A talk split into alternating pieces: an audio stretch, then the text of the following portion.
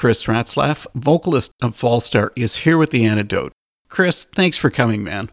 Yeah, thanks for having me, Dave. I've already mentioned that you're the vocalist of the band. What about giving us the rundown of the other band members?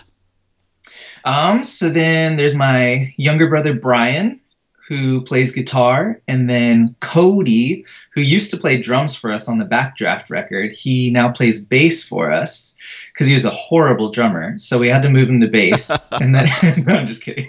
and then uh, and then Morgan plays drums for us. So he he started playing with us during Future Golden Age, and then he did drums for this record. But Cody quit our band when he had a baby. So then he rejoined recently for this record. So it's really nice to have him back. Now that the baby's all grown up. yeah, she's six years old. she can fend for herself. so let me take a guess here. You're the demanding one in the band. You're the one that's telling everybody what to do. Kind of. I don't know. I, I more just do everything. So it's more like me telling myself what to do. And then I'm like, hey guys, do you want to do this? And they're like, yeah. you don't have to threaten anyone. No, no yeah, I never did that. I think in high school I learned my lesson with my bands in there. I was very like demanding and had to have things my way, and I just learned that it wasn't a great way to keep friends or anything. So Or was it your wife that actually taught you that skill? Gosh. Definitely fortified it. Fallstar's been around quite a while. How did the band begin? Um, so we started in 2005. My high school band had stopped playing. I was hoping we'd get signed to Tooth and Nail and be a really big punk band. but then I um, just decided I needed to write my own music. So 2005, I started with my twin brother Jeff, and then another member who played bass, and we eventually just got band members from other bands around town and started playing. And then 2007, we released our Your Eyes Don't Lie EP. Well, you know, the first time that I heard Fallstar was 2009, and that was on a compilation that included Open Hands. It's quite a difference from then to now with your sound. Gosh, yeah, it really is. I feel like there's so many incarnations of our band and style. is that album per album? You're getting that kind of a change? I think we've kind of solidified. So I think we kind of found it. Like Backdraft was the very beginning of finding the direction and sound we wanted. And then Future Golden Age was refining that even more. And this record just makes so much sense, like stylistically. Like this is this is what we sound like. Like this is our sound, which is nice to have our own sound. Like we we vary a lot with like different songs and stuff, but I think now every song we put out sounds like Fallstar. Well, then, how do you feel about your older releases? Like, what about the band's follow up, Reconciler, Refiner, Igniter? Is that one still in your good books? Oh, no, no, no. I'm really happy we did it, but I think it's a combination of a couple things. We toured on that record so long and for so many tours. Like, that was when we were touring like five months out of the year. And I'm just so sick of those songs, but also I'm not entirely happy with the way they came out. So like the writing process and like I was I wasn't happy with a lot of the stylistic choices that we made creating that record in the first place. So yeah, that one's not really one I'm super like into. And when I listen to it now, it's not like, oh, this was fun. I remember this is like, oh my god, turn it off, turn it off. what you're trying to say is that if I actually include a song from that, you're going to send me hate mail. Yeah. Absolutely. No, you can though. It's fun to hear the evolution of styles, but yeah, I don't think it's representative of what we are trying to be now. That's what I would say with every band because everything is a learning curve. The initial product and the final product are two very different things. Yes, yes. And it just took us a very long time to get there. you brought up the 2013 release, Backdraft.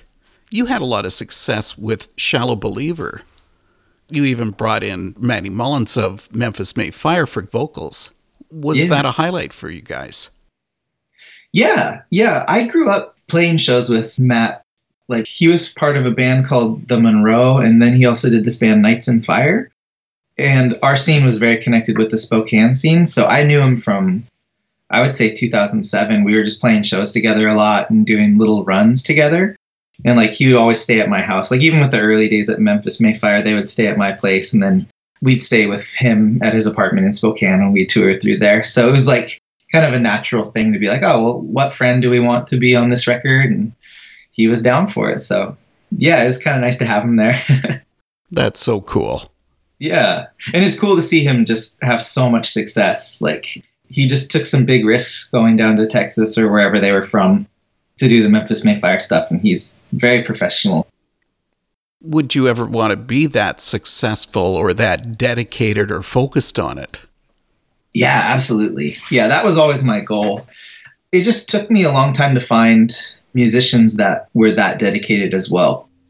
Um, he connected with like Kellen, their guitar player, which was awesome, an incredible songwriter. And like, I was never able to find other musicians of that caliber. So like, it just took me a while to be able to learn that for myself and be able to craft those songs and write the music that way. So yeah, but yeah, I would have loved to do that for like my only income, just make music and just do that. Yeah, but it just didn't work out that way. So it's sometimes a little bit of luck, sometimes taking big risks. I didn't want to move away from Portland and looking back on it, I think I could have done that or should have done that if I wanted to pursue it as a career. But I don't know. You just kind of learn the stuff as you go, and no one's really telling you how to make a career in music, and there's not a clear path. So it's really tricky to figure out how to do it, I think. when you started the band, wasn't Portland like a real hotbed of music? Yeah, it was unreal. Portland, South Washington, like our scene growing up like maybe from 2007 to 2012 was just unreal. I had no idea that other scenes weren't like that until we started touring so much to see like other local scenes. And ours was like two to 300 people per show, and we're playing like four times a month. Like, like we were really lucky to grow up with that. I read a quote from you, Chris, that was in a 2011 edition of HM Magazine. Mm. And you said, Sometimes the Christian culture lacks a cunning message when speaking about what we know to be true. So here it is a decade later. Do you still think that applies? I don't think so. Um, yeah, I think there's enough bands and art being made in the Christian world nowadays to where, like, I don't think that applies. I think what I was looking at was probably like when I was growing up, there wasn't that sort of message that really resonated with me. There was some bands like maybe POD hit the nail head, but like as far as like widespread like music that could connect, at least for me and my generation of kids growing up, I I didn't think it was there. But now when I look at like my peers who are making music and the incredible amount of bands that there are, like you could say it's very oversaturated with amazing bands, and I think that's an awesome thing. So I would say I don't agree with that statement anymore. well, I think maybe that last point sort of ties into a song from Future Golden Age, where the song Radio says, This craft was meant to edify the world, not degrade it. We do yeah. it for the good, we do it for the art. That's why you'll never catch us spinning on the radio. Mm-hmm. But it also makes me wonder why you make the music, because obviously it can't be the money. yeah, I will write songs and make records until I die. I'm pretty sure. I just have to do it. Like I wake up in the morning with songs in my head and all day long I'm thinking of lyrics and guitar riffs and I just have to do it.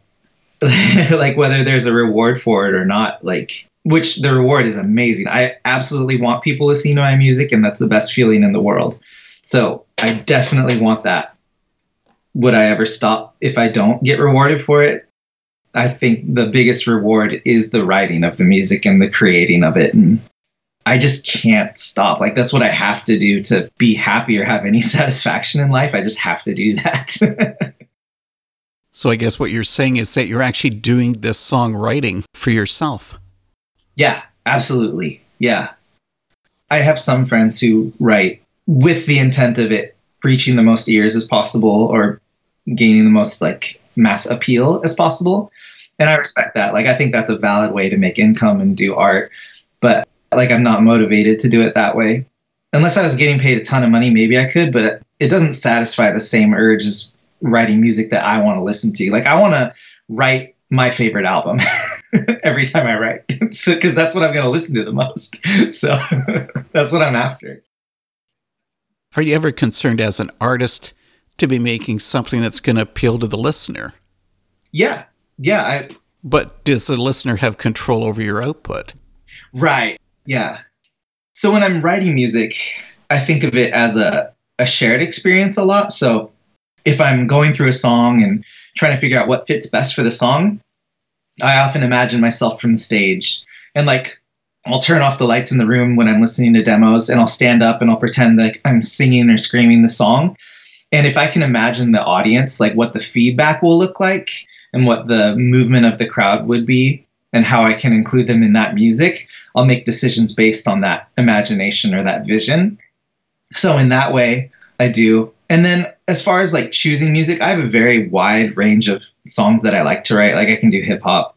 I've done country songs. I can do grindcore, and I write music within the huge spectrum of sound, like ton of genres. But I do pick the songs. Like for Fallstar, it has to be heavy in the metalcore kind of genre, and it has to make sense. So I'll select songs based on that. So in that way, I select music based on what I think would be appropriate for an audience to have as a package to listen to. I do get that, but of course, you have a lot of variation in the sound mm-hmm. of Fallstar. Mm-hmm. Styles sort of ease their way in and out of each song. Yeah. That's why it took us so long to find the Fallstar sound because there is themes within those different styles that we have in every Fallstar record that keep appearing and unifying those songs to be cohesive on a record. but it's hard to do. It's kind of hard to explain how to do it, but it's what we try for. Fallstar had a long six year break between Future Golden Age and your new album Sunbreather. What happened? Well, I got to writing right away for the next Fallstar record after Future Golden Age came out. And I just couldn't write anything good. Like, whether I was maybe burnt out on heavy music or just uninspired or I don't know, or I dealt a bit with depression in that period. Uh, I just couldn't write anything good. So I think the first chunk of writing for this record, Sunbreather, I wrote 63 songs, and one of them I ended up keeping for this record. I just couldn't write anything interesting or compelling. So I took a break, then I wrote the Northlander record, which those songs came really easy. Then I wrote a ton of music for that. And then I wrote for a bunch of other projects. Mm-hmm. So I just took a ton of time collaborating with other people and writing other projects, kind of getting those out of my system. And then when I came back to heavy music, I was able to write again. It just needed to be that long of a time. Like, I hate that it was six years, but I couldn't make anything that I felt good about putting out or that I was proud of. it just took that long. It sucks. I love this Fallstar quote about the new Sunbreather release. The greatest album record of music in the history of anything all time top 10. now, I have to assume that you're happy with the new release? Yeah. I stand by that quote. I think it's the best best record ever. Why does this one stand out for you from the past releases? Um, I think it was just that I had matured in songwriting and resolved myself to keep this heavy music in pop structures. So verse, chorus, verse, chorus, bridge, chorus. So everything's tight and no song is longer than it should be because I absolutely hate long songs. And I feel like I did that a lot with a lot of songs I've written in the past. So I cut out anything that's boring or didn't make sense. And also, these songs are just woven in really well with hooks, whether it be music or vocal hooks. And they just like weave in and out of every song so well. Um, and I think it's just really, really heavy, but it's also really, really catchy. And I had some help from some friends in town who do this band 09 and then the guy who produced our record justin abel and they're really good songwriters so i like sent the demos to them and got a ton of notes back and we just sharpened everything as sharp as it could be and i still listen to this record now and i'm like man this is so cool so I don't know how I will top it in the future. that means retirement is looming No, no, no. It just means worse records are coming in the future. you know, a moment ago you spoke about depression, and on the album you're pretty upfront about that. Was it difficult for you to include the song SSRI Feel Better Already? No, um, it wasn't. It just felt like something that a ton of people deal with. And so it just made sense to include it. It was like part of my experience for the last five years. And um, it just seemed like something good to write about. I felt like it's destigmatized enough to where it didn't feel risky to put it out, which I don't care if it feels risky or not, but it didn't feel that way. So it wasn't hard, I don't think the pills just changed my life. So I've been on them for like a year and a half now. And I think I was existing with a decent amount of depression for the last like 15 years and it could have helped me a lot sooner. So maybe it'll help someone out there kind of question their reality a little sooner and maybe save them some time. but maybe it won't work for him too. So you never know unless you try, I guess. Bring up another point. Sunbreather is a thought provoking album. I mean, much of the album, I think, alludes to Black Lives Matter and really the hopeless in society. And I really don't want to ask this, but I've got to bring it up. Do people have enough compassion to care? Yeah. Yeah, I definitely think so. I think it just takes a lot of awareness and learning about other people and other folks' experience. And so while I don't think any of my music is going to change anyone's mind or like it's not potent enough with information, I don't think, to really educate someone and spur that real change. I do think the value in our songwriting about those subjects is more to just like help people question things or maybe be like, oh, why are they talking about that? Like our message is more along the awareness side, hoping to push people to to find out more. So I think when people are exposed to folks that have different um, life situations and experiences, it really helps us to understand that that there are these problems and exposes them. So I think it is with education and living life along with others who have a different experience that is where the change happens.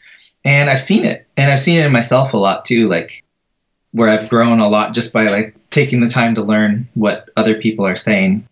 So I feel like if it can happen with me, and I've seen it happen with others, then I believe like our whole society can understand it. I think we're in a tough place right now, and I think it'll be even harder to break down like when things are politicized like that. But I think it can happen. Well, really, much of that comes up in the song King Laser. I mean, mm-hmm. that's brilliantly well done. Thank you. it did take me a little while to realize that you were equating BLM with the life of Christ. Yeah. Will people accept that kind of comparison? Uh, yes and no. We've already seen in a lot of comments and messages that some folks are unhappy about that, but it's just the way I see it. It's just an interesting perspective, I think, to take on. And so, at least if someone's never thought about Jesus in that way, maybe they can. maybe that'll help like give them some more compassion for people or maybe it'll make them mad, but hopefully the the former of those two. In other words, your response is suck it up. those are your words, but yeah, definitely. you know, here's something odd. I went to Google and typed your band name. I thought it was hilarious when it called Fallstar an alt contemporary Christian band. I mean, seriously, would you ever call yourself that? Whew. yeah. I just wish people could just call us a rock band or like even a metal band. Just water us down to like the most easy way possible. Just like rock, metal, something like that. so you're not worried about labels? No, no, I prefer to not have them. That'd be nice. Or if we are going to have labels, I want it to be very, very complicated. So, nu metal, hardcore, post hardcore, um, new wave punk, like just put as many genres in there as possible too. I think that's more interesting as well. but not alt contemporary Christian. Yeah. as much as I love Steven Curtis Chapman, I don't think we're in the same boat. That's hilarious. One of the album's singles, The Prism Glass, says, I exist somewhere in between the lion and the lamb, the cure and the disease. I exist somewhere in between the colors and the shades, the heart and the brain. Oh, life is gray. Are you content with gray? Um, I think more what I was trying to say, as opposed to saying like whether like I'm hot or cold or like black or white or colored, is more to say like that existence is nuanced and to approach life with that perspective. So if I'm looking at another person and they have different views than I do, instead of putting them into a category like basket of deplorables or something like that, like our Hillary Clinton would say, um, I would say that a human is so multifaceted to, to look at those things. And we're looking for the common ground in those to find the connection. And then if we feel like there needs to be change, we can dialogue from there. And also with as far as like accepting ourselves. So like I'm never going to be like the devil and I'm never going to be perfect like Jesus. So like I'm going to exist somewhere in that space and that's okay to not be perfect and I will never absolutely never be like this evil creature. So I exist in this middle space and I I have these human flaws and human failures and biology that are working against me in some cases. And so just doing my best within that middle area is good as long as I'm trying to like help others. So in that way, I guess I would be content to be gray as far as like accepting that I will never be perfect, but I'm trying to do my best, I guess. So it's more like self acceptance and not trying to put too much pressure on yourself while still being motivated towards lightness, I guess, and love. Well, let's finish up with the title track of Sunbreather. The song brings in a resolution. I need the light, I need the air, I close my eyes. Can you feel it like I feel it? Mm-hmm. Do you feel that you were required to say that? or is it honestly how you feel? Oh, these are great questions. I like to bring in the hard ones. Yeah, it's good. I mean, I, I don't feel required to say I that was just what came to me when I was trying to write lyrics for that song and the music just really fits it. Like you close your eyes and it's in like moments of meditation or prayer or like um, reflection where like you feel like you're opened up to the light and the goodness of the world and like the love for our world and humanity and like that's what makes me at least feel connected like spirituality would be like your connection to others and to the world and that's what i guess makes me feel whole. And so it's those little moments where you're just like yes like this is what i need. Maybe i had my priorities in other places that weren't really filling my soul. I'm trying to put into words that little moment of clarity where you're like, yes, like this is where I'm supposed to be. I don't know how to answer that question in a concise way, but it's just that little moment in time where everything kind of makes sense and you're like realigned on what your direction should be, I guess. It's pretty clear that Fallstar is making a statement with Sunbreather. Give me your honest opinion now. Do you think people are going to change? or I should say, change for the better? Well, as far as listeners, I think so. I only say that because the bands that I've listened to, some of the music that I've listened to has really changed how I think about the world and my perspective on life in a big way. Like music has very much influenced me in good ways and some artists in bad ways. But so I hope our message and art will help listeners. And I think a lot of our listeners expect that sort of thing, that encouragement or challenge from us. So I do think it will. Um, as far as the world in general, I don't really know. I mean, if we look historically, like things are getting better as far as like, you know, infant mortality and stuff like that, and and like starvation, like the amount of people starving in the world is becoming less and less. It's still an enormous problem. As far as like saving our environment and stuff, I really don't know. I would say I hope. I hope that everything will be better and that will, you know, like our, our country right now is in a very horrible divided state. I hope it can be better, but we've seen in the past that it can get a whole lot worse. And I know that's a very real possibility. So all I can say is I hope things get better, but I would put it at 50 50% chance that it can get a whole lot worse and that we might just destroy our planet. Like that's a very real possibility. It doesn't stress me out the way it does for a lot of other folks, but I can definitely say like I believe it's a very strong possibility that it gets way worse.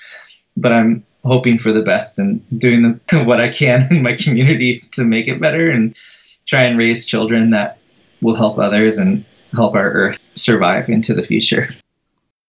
Chris, thanks for this talk about Fallstar and have a good run with Sunbreather. Thank you so much. Good talking to you, Dave, and appreciate you taking the time to talk about this record, the, the greatest record of all time.